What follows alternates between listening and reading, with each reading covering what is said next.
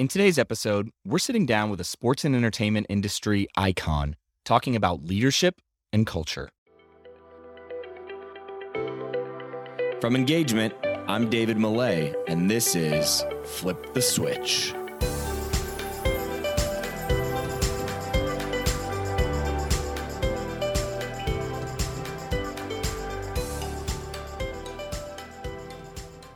What's going on, everybody? Welcome back to another episode of Flip the Switch, where we sit down with leaders in customer experience and employee experience, and we try to figure out what are the trends that they're paying attention to? What about the experiments that they're running? What are the principles that have driven success for them throughout their career? Then we apply all those things to the world of sports and entertainment. Now, in today's episode, I am super excited to introduce our guest, Scott O'Neil.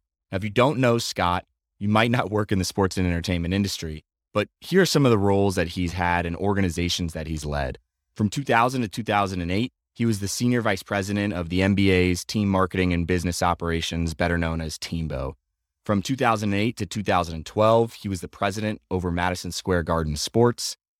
From 2013 to 2021, he was both the CEO of the New Jersey Devils as well as the Philadelphia 76ers.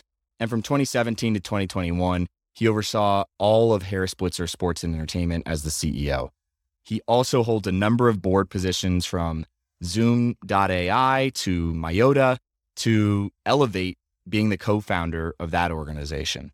Now, most recently, Scott has left those organizations. He's with some of them on the board of directors and he's still with Elevate. Uh, but he left Harris Blitzer Sports and Entertainment and he wrote a book called Be Where Your Feet Are Seven Principles to Keep You Present, Grounded, and Thriving. So, in today's episode, we are going to dive deep into some of the principles from this book, but primarily we're going to talk about stories from his time leading these different organizations, leadership principles and culture principles that he's pulled out of them. Everything from how to fire someone to how to balance an organization that is has high accountability but also strives to be one of the best places to work. A lot of great insights, a lot of great stories in here with Scott. So without further ado, let's get this episode started.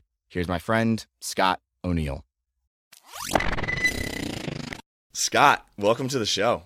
It's good to be here. I'm I'm happy. I'm healthy. I'm sitting in my kitchen. I don't know if you guys can see that, but there you go. So you, life is good.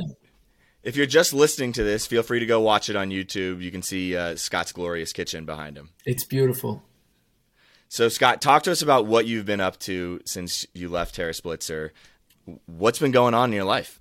Sure, great question. So, I I wrote a book called Be Where Your Feet Are. So, um, seven habits to keep you present, grounded, and thriving. It's a bit of a uh, walk through life, um, not a not a victory lap type book, but more a struggle, life lessons learned. I talk about being fired, running the company to the ground, my best friend taking his own life, and several other uh, challenges I've had. Um, that in, in, an attempt to to to humanize and connect with people who might need a need to raise their hand from now and again. So that's one thing. Um, I I went off to Mozambique for for three weeks with my daughter Kira with this incredible um, organization called Humanitarian XP, um, and we went over there to build a school. And boy, you want to talk about humbling. Um, I, you know, we were we built our I mean we built our scaffolding out of tree branches, and so um, holy cow yeah, and and uh, the first day I was up there, it was kind of shaky. I have no discernible skill set, um, and I and nor do I speak Portuguese, which is what the foreman spoke. So um, so you take unskilled labor and put them up on tree branches and, and hope things go well. But but the one, a couple things struck me. One was as I looked out, kind of on the horizon, um, we're building a school, two room schoolhouse, and, uh, and the kids are studying under a tree. Like you think about how blessed and fortunate we are in this country, and and um, and then, you know, I, I uh, we unfortunately had one of the kids fall off first day uh, off the scaffolding, about eight feet, ten feet up, oh. and um, his name is Clayton, and he fell on his back onto a um, cinder block, and you know, I mean, I'm one of two parents on this trip. So as he's falling, my life is falling. You know, I'm he's in slow motion. Oh, yeah. I see it all come crashing down. And, you don't want to um, make that call home. No, and he pops up he's like, oh, my back. And all I'm thinking is like, I'm 51. I'd have been dead. Okay, I'd been it for me. Yeah, exactly, and the kid pops up, and um, and my daughter says to me, um, she said, Dad, this we can't do this like this. I was like, what do you mean? She's like, this. I was like, what's what's this? She's like, the scaffolding is not safe. And I said, well, what do you want to do? She said, I'll, I'll fix it tomorrow. She's 18, 17 at the time. And so we come in the next day, and she goes into full gen- general mode, which I appreciate. She's like, okay, we need uh, two more boards over there. We need some kind of chicken wire. I'm like, chicken? What is chicken wire? like, yeah, we need wire to tie these yeah. boards down. There aren't enough boards on top of the sticks. And blah, blah. Sure enough, you know, and I'm like, I'm like, what do you want me to do? She's like, tighten it. So I'm like tightening the, the, um, the metal, the, the chicken wire. And she's literally coming over. She's like, it's not tight enough. It's pulling it tight. She's like, I need one more board here. And I thought, what a, what a lesson for life. Okay. Not only to see your daughter lead is really cool. Um, but for me, I, I, I thought about scaffolding a lot like I think about life. And, and it's a lot like my book, Be Where Your Feet Are. It's like a lot of times life is, is unsteady and, and the footing under you is so good. And you have a choice. You can hop up on it like, like Clayton and I did. Clayton fell. I hung on. Um, or you can act like my daughter and you you do some preparation and planning, and you scope out the best course of action going forward, and you lay the best plans, and you put people into action, and then you put QA around it. And it's a lot. Of, I notice a lot of the kinds of things you guys do, but for me, I had lessons like that every day, um, which that, was awesome. I was in houses with no electricity. I was in houses with no running water. I I got sick, and they're like, "Oh, that must have been miserable." I go, "It was miserable, but amazing because I literally woke up one night. I had the shakes, and so I had a sweatshirt on, and I woke up and I was like, I looked up, I was like, "Man, is there a hole in the ceiling?" Because um, I thought it had rained.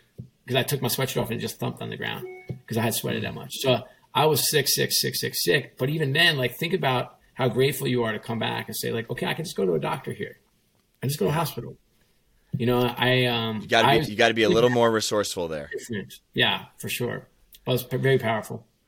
Well, this is, uh, it's a great way to start the episode because I think that's a lot of what we're going to be talking about today is really kind of leadership through unsteady times, right? So, and and how do you dig in and figure out, okay, how do we piece this together to make sure that we're leading people in such a way that they feel fulfilled? And, and this this retreat to Mozambique almost felt it feels like there's a lot of lessons that are wrapped up in your book as well. So let, us let's, let's start with the book. Uh, I don't want to spend a ton of time, but it's a great book that I think everybody that's listening should get.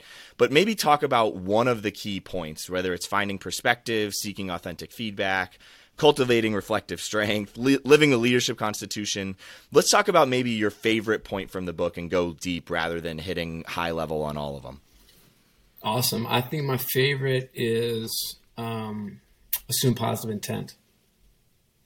So okay. API. So that you know that that lives. I, I love the notion of a common language, and and I have a common language around assume positive intent or API at home, at church, at work. And so I will tell you that I am I am not for the faint of heart.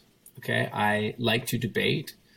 I love creating cultures of accountability. I love to put people on the spot. I love to challenge them. I love to grow. I'm okay with failure. I kind of like the innovative approach to, to building companies. So so and, and that that begs itself to fail and fall. Um, but but having a common language anchored in API allows my executives to come in or did come in. I say I remember Adam Davis, a great executive, he just left um, to go run two circles. He walked in and he said he just gave me like the Scott, I need you palms up. Okay, now palms up means I don't have my arms crossed. I don't know everything. I'm palms up. I'm open to listening. I'm open to learning. He said, I need you API. I need you to assume positive intent. In, in other words, I don't need you putting me on the hot seat. I don't need you getting emotional. I don't need you getting up in my business. I need your experience. I need your brains. I need your creativity. I need your ideas. I need your love. I need your compassion, all that stuff. So, so API, assume positive intent means I don't have prejudgments. It means I come into a conversation empty headed.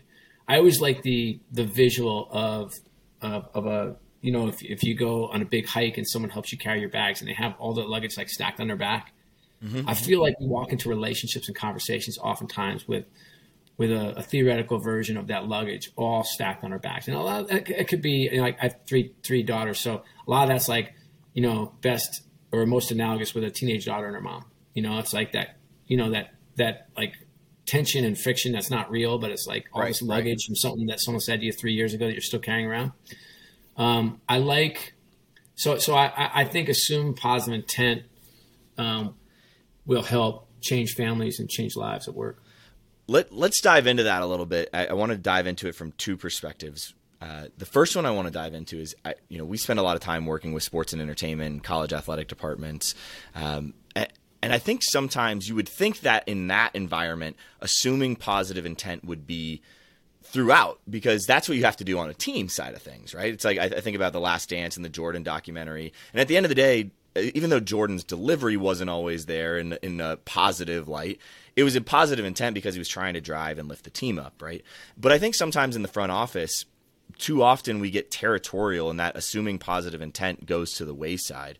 So I guess my, my question would be how does it get to a point in, a, in an organization from your perspective where that assuming positive intent is not there? And what can leaders do to kind of reinstate that assuming positive intent culture if it's if they're living in a culture right now that that is not the default? The default is arms crossed rather than palms up. Right.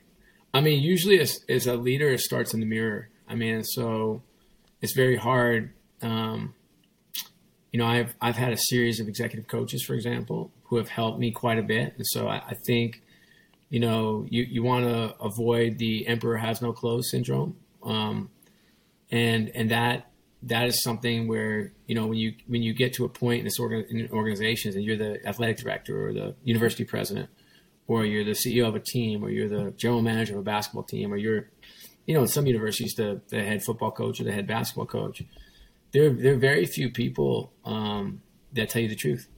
Very few.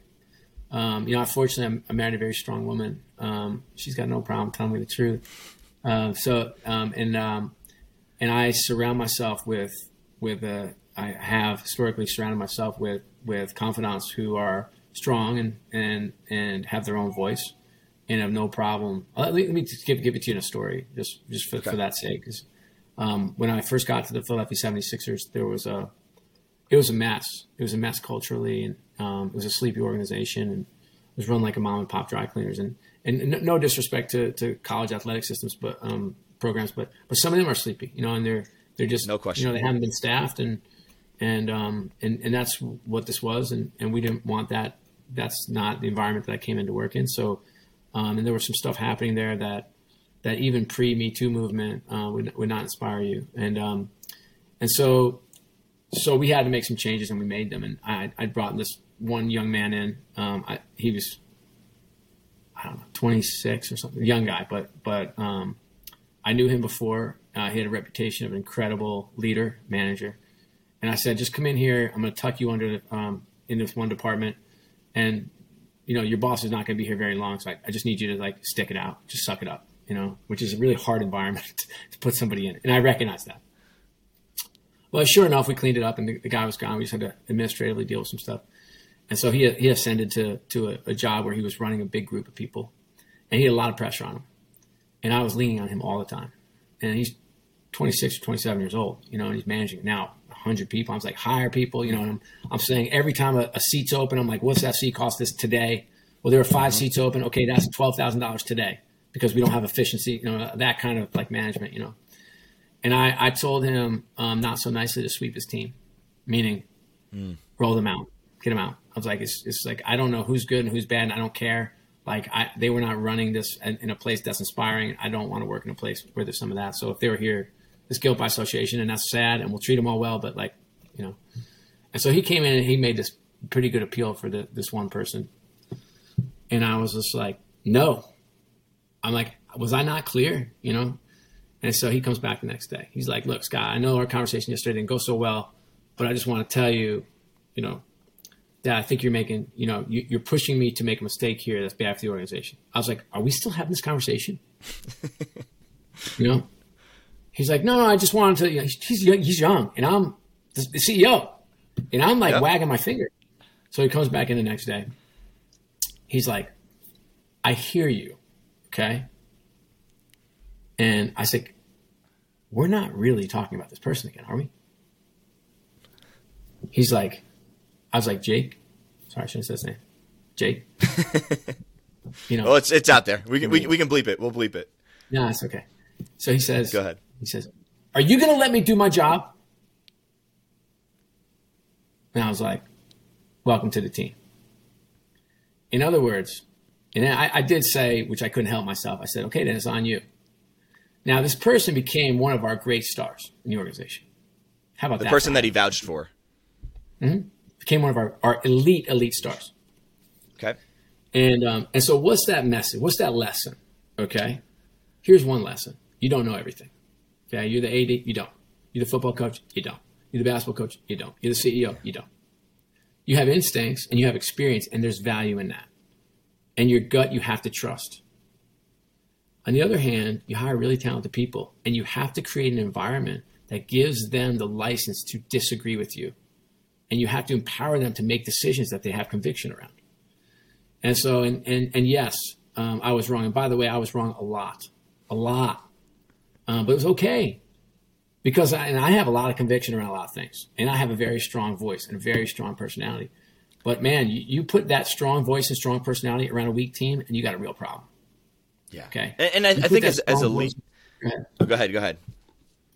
No, I say you put that around a, a world class team, people who are aligned around a, a common goal, a common mission, people who are um, not afraid to work unreasonably hard, be extraordinary teammates, who are intellectually curious, who are wrapped about around innovation and, and creating and doing things that have never been done before, that they're okay with failure because they know they're going to um, post op and uh, and drag it down and get some learnings. That's that's a team, man. You hop in the bunker with that team. Uh, but and I, I think that's the whole concept of like you don't know everything, okay? You don't, and you can't scale one person. One person doesn't scale; it just doesn't work. Except if you're Steve Jobs. Unless, unless if you're Steve Jobs, even Steve Jobs had a lot of people around him, but still, uh, this ties really well into kind of the transition in this next question I wanted to ask, which is I, I have heard you talk so many times about some of these foundational skill sets that other people might call soft skills. I know you hate that word. Uh, I hate the word because all- there's nothing soft. it's it's not it's not it's really hard uh, to do those things. It's complex. It, dealing with people and working with people is so much harder than just looking at numbers. But Yes. so how did how did you balance creating this environment that I've heard you talk about as you know we wanted to create the best place to work, mashed with this extreme levels of the extreme levels of accountability and what you just described, where you said, "Hey, these people aren't cutting it. Sweep the team." Right? I think a lot of people look at those two things as separate. I know I know from from my perspective if you've got A players in the room, A players want to work with other players. I've seen it first firsthand as a leader, right? And and I see those things as not being separate, but I know a lot of people listening would see those things as well. If you're creating a great culture, you can't say go fire people. How do you how do you balance that and how can you encourage leaders Yeah. to kind of think about those Well, those if that's the case, things? I'm in a lot of trouble. Well, I have a notion that that uh, I'm sure you've heard this before: A's hire A's and B's hire C's. Have you heard that before? I have. I So, have. so I, I- I definitely, um, you know, have been through a few change situations and, um, and, and, and haven't had the best track record of keeping entire staffs intact. You know, from my last organization, um, when I left after eight years, there were 12 people there from when I started, just to give you a sense. Um, and, and some of that is, is forced attrition. Some of that's, you know, people looking for other opportunities or getting better opportunities. Um, some of it's somewhere in the middle. I, I can tell you that that the core notion of treating people like people holds, especially when you're firing somebody. And um, and I fired hundreds of people in my life, and that, that's not like a source of pride. And I'd say out of the, let's say I fired 300, say three, whatever, however many, 100, 300 people. I'd say like 250 of them send me holiday cards every year, you know? And so the question is, well, how the heck does that happen? You know, Yeah. because because this is a really small industry and, and, and we don't have the luxury um, to be dismissive. So, from the most Machiavellian way, you're, you're trying to create an ecosystem um, of support and friends. From a humanity way, I've been out of work, I've been out of money, I've been you know on my heels. I've, I've had foreclosure notices on my house when I ran a company to the ground. So I, I, I am very compassionate, empathetic for for families and pressure and all that stuff. And um, and so the way, if I if I were firing you, I, I would call you in my office, you know, and, and and we would have had several conversations before. So you're not surprised, okay? I don't I don't like surprises. So I said, David, hey, so, so nice to see you. Um, how are you doing? And you would probably say, okay, or I'm hanging in there. Okay, because you would know. And I would say, okay. I said, well, let's talk about your future here because it doesn't seem bright. Like you're, I know what you want to be, and I know what you want to accomplish, and I know what your career goals are, and they're not going to happen here.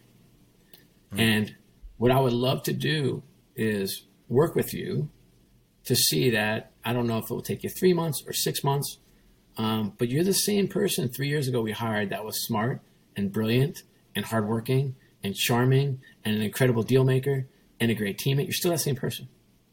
But for some reason, it's not working here. And that's okay. Okay. Could be your boss, could be fit, could be me, could be the culture. Who knows? Could be a combination of things.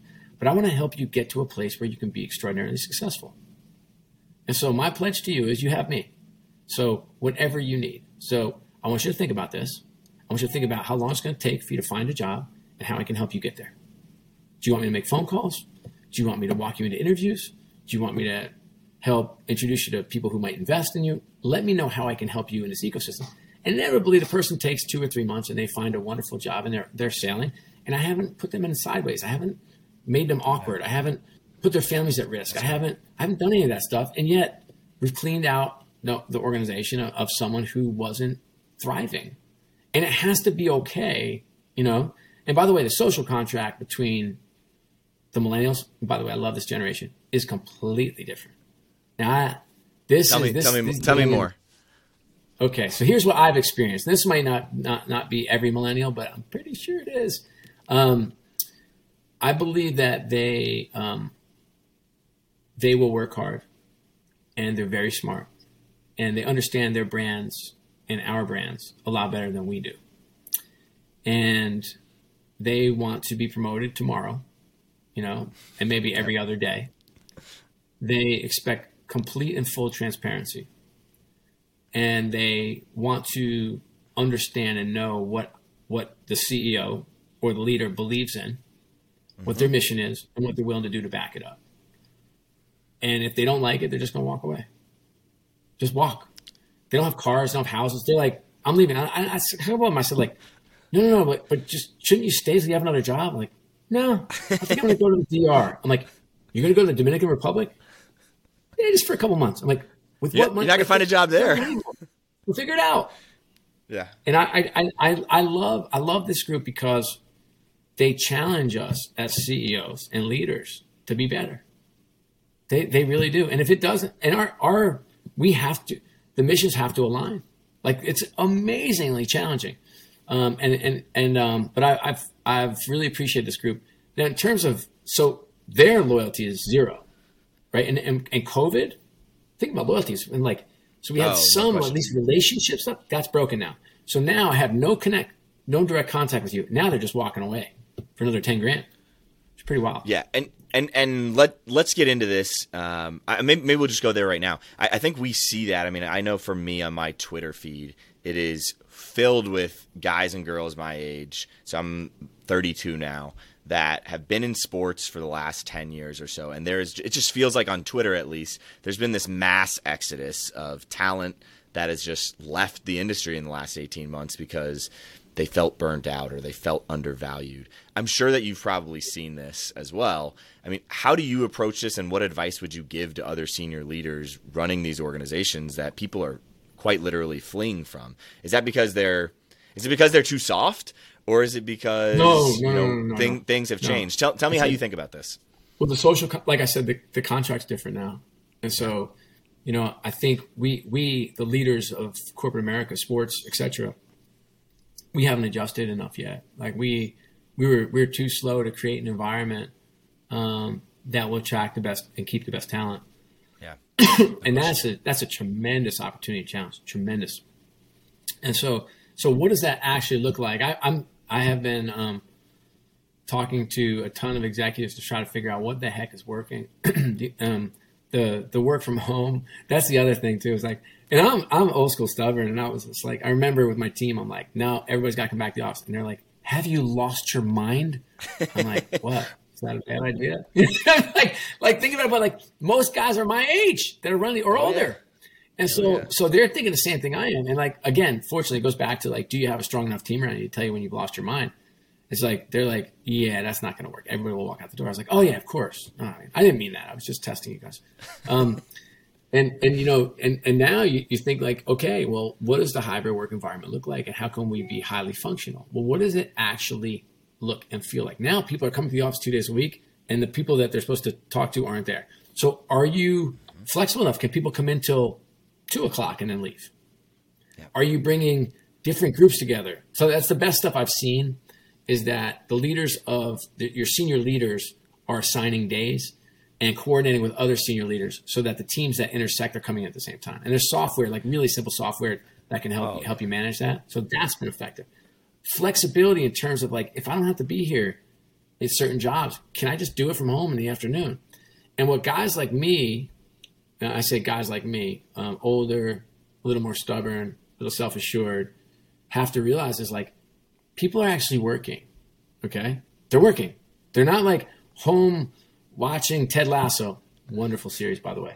But great um, series, a lot of leadership lessons great. there. But go ahead. Brilliant, brilliant, brilliant, brilliant. Yeah, every leader should watch that show, both seasons. Um, but but I, I do think what we're missing though with the work from home or the hybrid is is like what how do you build culture? How do you build connection? How do you build relationships? Like that's the stuff we have to solve for. You know, we did we did one thing early on in COVID, which I thought was was really effective, um, and that was, you know, when it was in, in, the days of like we didn't know what was going to happen. We were, you know, our, our mm-hmm. my director and senior team were meeting every day, every morning, and so everybody was assigned some exercise. So every day, a different person would be assigned an exercise. I think there were 15 people on the call. And so it started with like, hey, what's your favorite vacation place? And it turned into listen to this TED talk and weigh in on how it might impact us at work or at home. Or I mean, it was incredible. And so every day you got a leadership connection. And I got to be get an inside look into my 14 good friends who from work who I some of them I knew a long time and some of them I, I didn't know very well but you got a peek behind the curtain. So it wasn't just the dog or the kid running in the back. Now I got to know what was in here, you know, and in here. And and I think things like that, um, and this happened over Zoom, and I would tell you that none of those people were looking for jobs, at least while I was there. Um, they all stayed. They all were connected and relatively happy. And and the the mistake was because I kept saying, "Can you funnel this down?" Which I don't think many of them did. But can you take the same exercise and push it down? because you already have the content. So then just moving it down so the VPs are doing it with their teams and the you know right.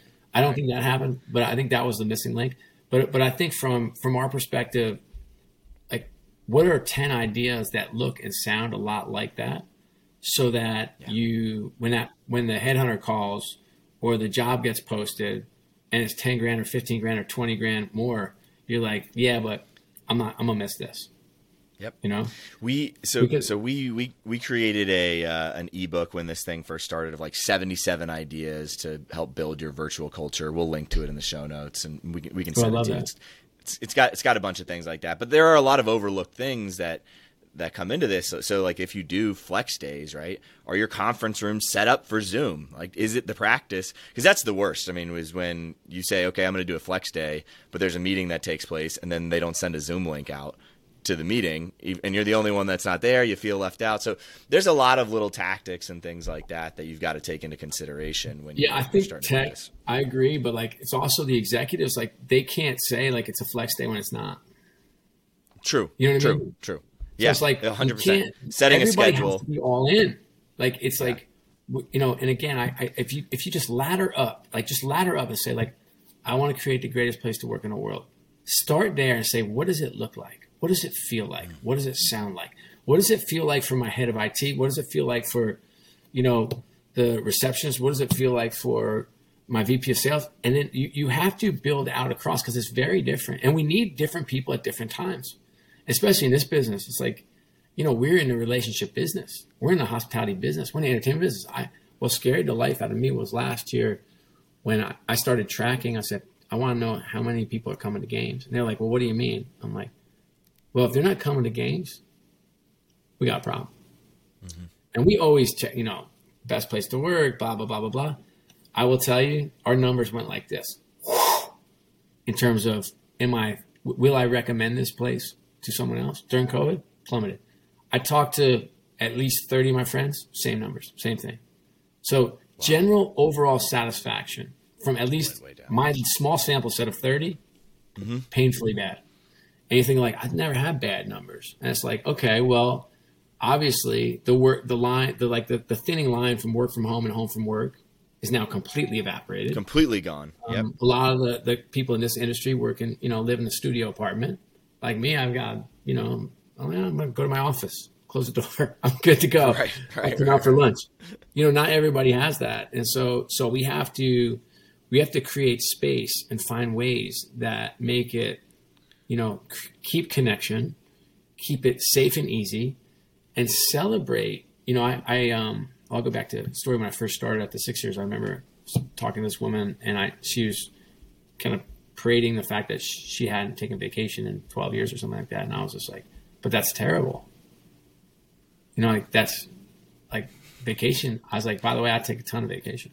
I was like, well, now permanent vacation, but not but, now, um, yeah, that's right. But, but I, I would just say, like, you know, you go on vacation to to to read and reflect and and study and, and, and listen to the waves crash and watch sunsets and eat good food and think and and like we're in a business that's that's not very strategic um, but it does um, require creative energy and and creative energy does not come from doing the same thing over and over and over and over and over every day it's like you need to see things you need to experience different hospitality like you need to go see the do. world I, I, I believe that and so think about what's happening in covid I'm sitting in my terrible studio apartment, staring at a screen on my 18th consecutive Zoom.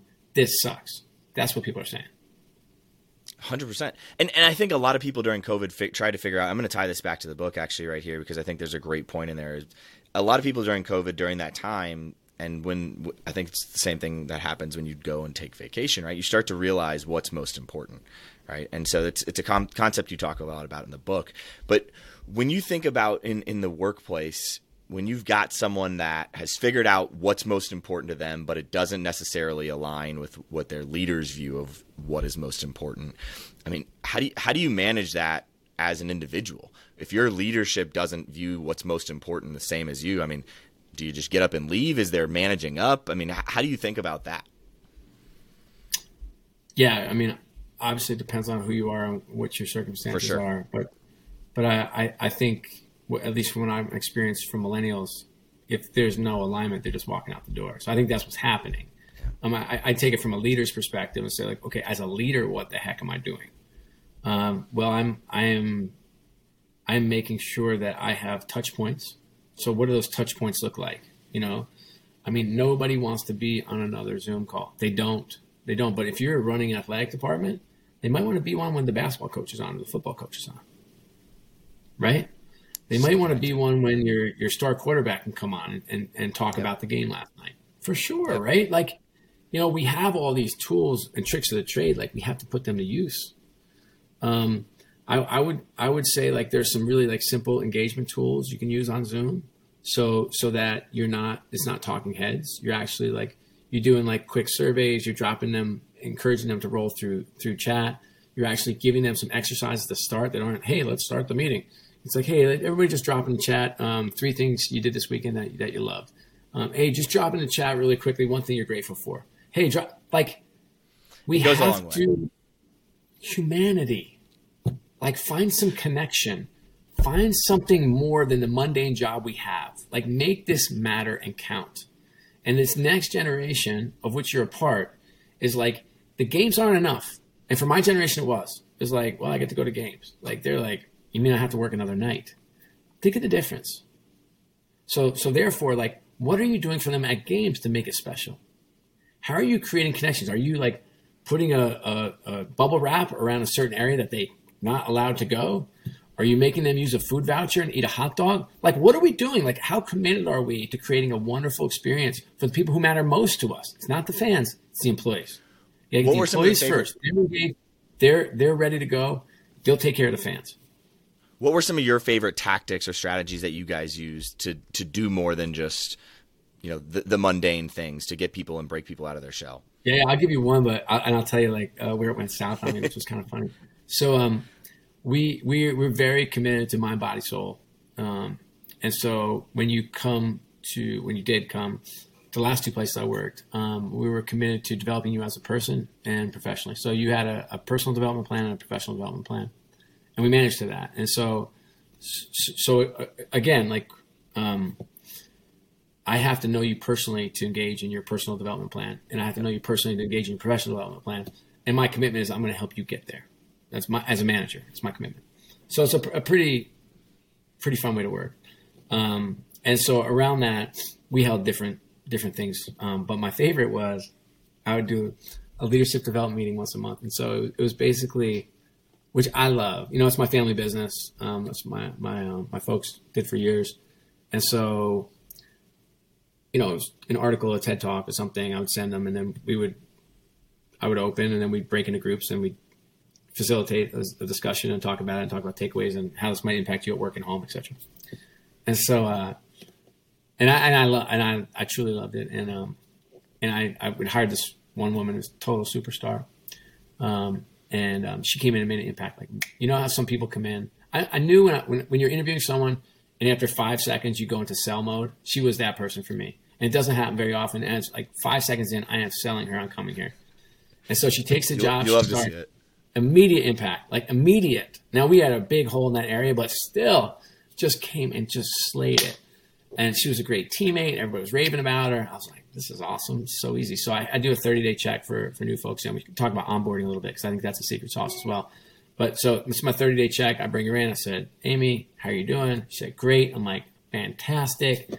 I love your work the feedback's been amazing. what, you know, what do you need to be effective and successful over the long haul here? Like, I need more resources. I was like, join the club, but let me see what we can do, etc. And, and and so I said, okay, well, what, what's what's your worst moment of the day or the week or the month or what, what's what's something we can improve, etc. She says, uh, worst moment's easy. That's your leadership meetings. I was like, uh, what? That's not. That one was not, I was like, that wasn't what I expected you to say. um, so I said, okay, um, tell me more. And she said, well, I, I don't like to be put on the spot. I don't like to be cold called. And, and the night I've had, I've been to two of them. And, um, quite frankly, like the night before I can barely sleep because I'm worried that you're going to put me on the spot and embarrass me in a meeting. Hmm. I'm like, okay. I said, well, and what if I just say I'll never call on you, and you, you have to raise your hand and be called on. I was like, would that put you at ease? She's like, yes. But think of the lesson there, right? Like here I am. Um, who wouldn't want to to be in a leadership development session? Who wouldn't want to, you know? Because I'm in my own I'm in my own world, you know. But you you you find out, you know. I learned that from my my youngest daughter, who's um she's she's introverted. She's got some social anxiety. She's a amazing, amazing young woman, um, but but struggles with with you know she doesn't want to walk into a cocktail party. By the way, my wife doesn't either. Um, but I couldn't wait to get into a cocktail party without knowing anybody. Like drop me into a room of 200 people, I'd be like, this is awesome. My oldest daughter's the same way, but my younger one, I had trouble connecting with her early on in her life. And I, I read quite a bit about introverts, and and and it was really humbling to me because I I as I'm reading this book, I can't remember the name of it. I was reading this book, and everyone who's who's worked with me and not and, and failed, I either you know let go or they left. It's like they're running through my head faster and faster and faster. and and and I and my big le- takeaway from Amy and from my from my daughter Eliza is is that you know we as managers like we can't manage for the masses. It doesn't work. Yep. And so we have to understand each person individually, and, and, and that's hard, okay, especially as your organization grows. But but you know, just to speak about this one segment, introverts, and there are several segments, but you know, they're smarter. They come up with more creative ideas. They're more intuitive. Um, and, and to totally put them in an environment where you're having them present to people is insane. Yeah. To have them, Absolutely. me calling on them and making them sick to their stomach is, is irresponsible you know, and, and, fortunately, you know, I had a had a connection with Amy where she could tell me the truth, and I and with my daughter, um, she taught me quite a bit about how to create an environment that where everybody can be successful, and it, it, it you know it, it, drives that point of diversity obviously as well. And and I think as a leader, it's a, it's a good lesson from for sports because I think a lot of times traditionally in sports it was very much this is the way we run things. It's a privilege to be here. If you don't like it, get out. We got 100 people lined up around the door to take your job. That is not the case anymore. And I think as leaders, right, you really do have to change your leadership style to say, how can I get the best out of this person in front of me right now?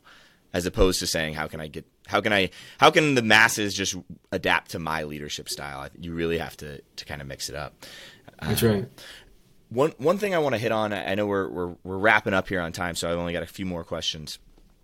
I, I want to talk about how, from a performance perspective, there were times, especially on the court, uh, where your team wasn't performing as to, to, the to the best of their ability. You weren't at the top of the table, right? In fact, you were at the bottom of the table for a couple of years how as a leadership team were you still able to keep that best place to work that attitude of gratitude i mean how were you able to still keep that and how were you still able to engage customers on the other side of the business even though the team performance wasn't where it should have been because i think a lot of times we get resistance when we're working with people because they say winning will solve everything and it doesn't how did you work with that well first winning might solve a lot um, or not solve it mask it Okay, so so they are right. Like you know, the problem is is like we're not shooting. You know, we're not catching right. balls. We're not hitting home runs. Like it's it's not our job. Um, and so um, I philosophically I like the term of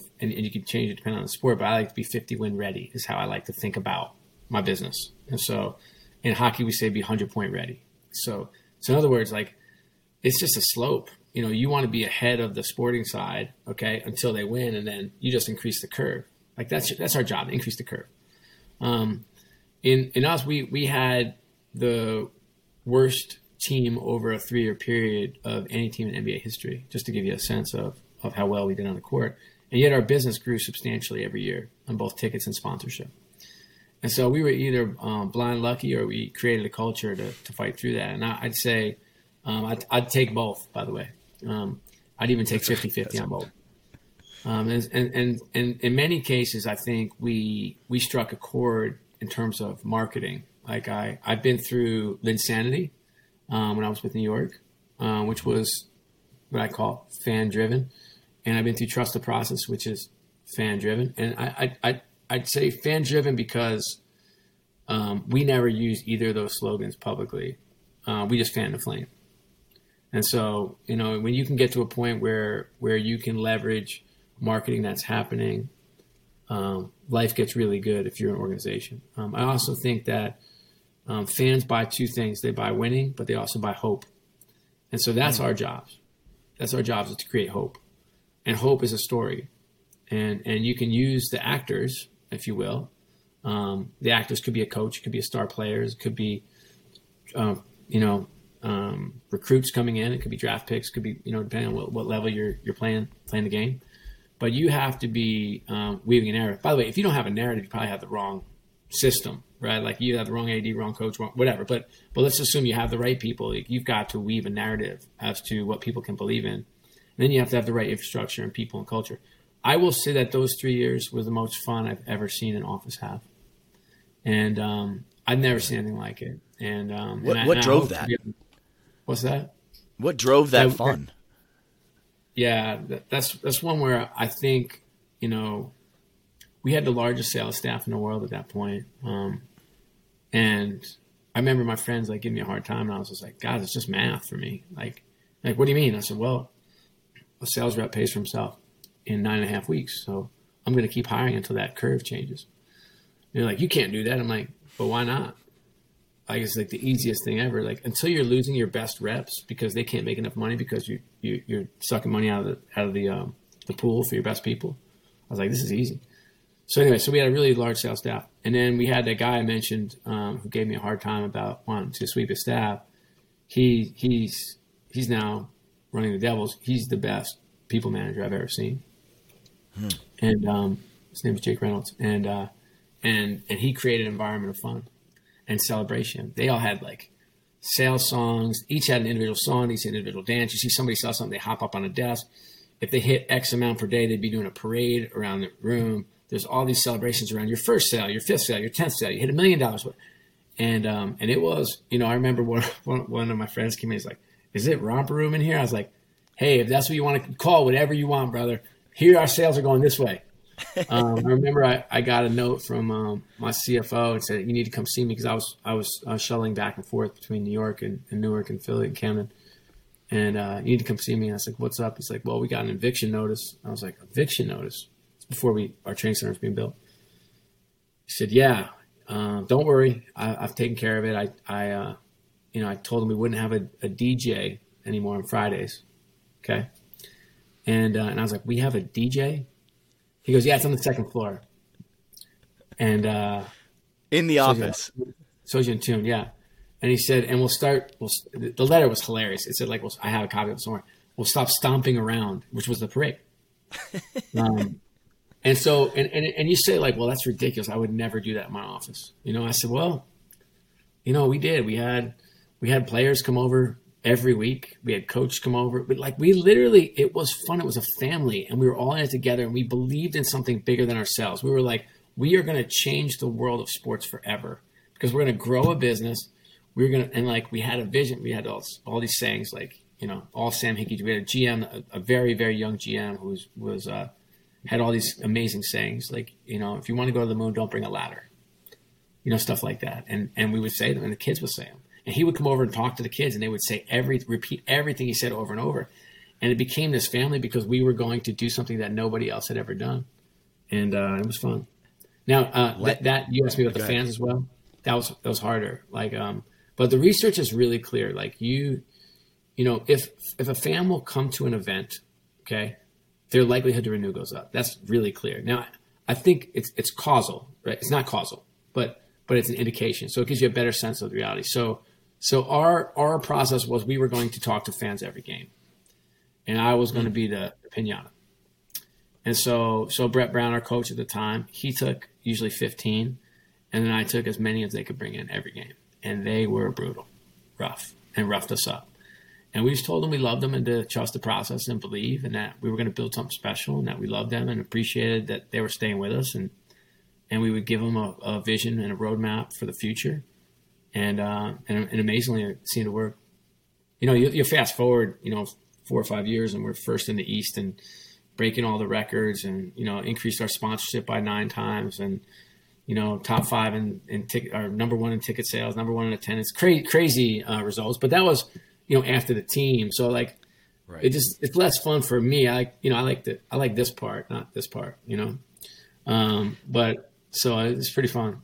It's really. I'm exciting. I'm excited. I'm excited to put together the the recap on this episode because there are some really key common themes that tie through all these different points around really deeply understanding and listening to both your employees and your fans. Right. Uh, have, laying out a clear vision uh, for the future and a roadmap, telling the narrative and the story. There's so many themes that tie together in all your different answers. So I'm excited to piece all that together, and we send that out and uh, we put show notes up on the show, so or uh, on the show. Uh, on the Apple and Spotify and whatnot.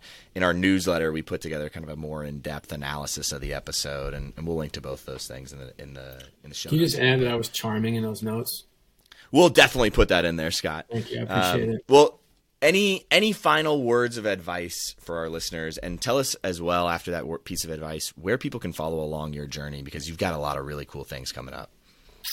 Sure. So so um, you can follow me on LinkedIn and Twitter are the two best places people can follow me at Scott O'Neil. And I would I would love to. I, I put content out regularly, so uh, I would love to interact with you there. Um, in terms of one piece of advice or thing to leave you with, I would love two things. I'm gonna I'm gonna double it. One is you you be your authentic self every day and twice on Sunday. Um, and, and although when you're coming up through the journey, you, you're taking pieces of, of different people, but but if you're rah rah, be rah rah. If you're analytical, be analytical. If you're strategic, be strategic. And then just put the pieces that you're not around you and make sure they're strong. Um, and secondly, I'd say just be intentional in everything you do.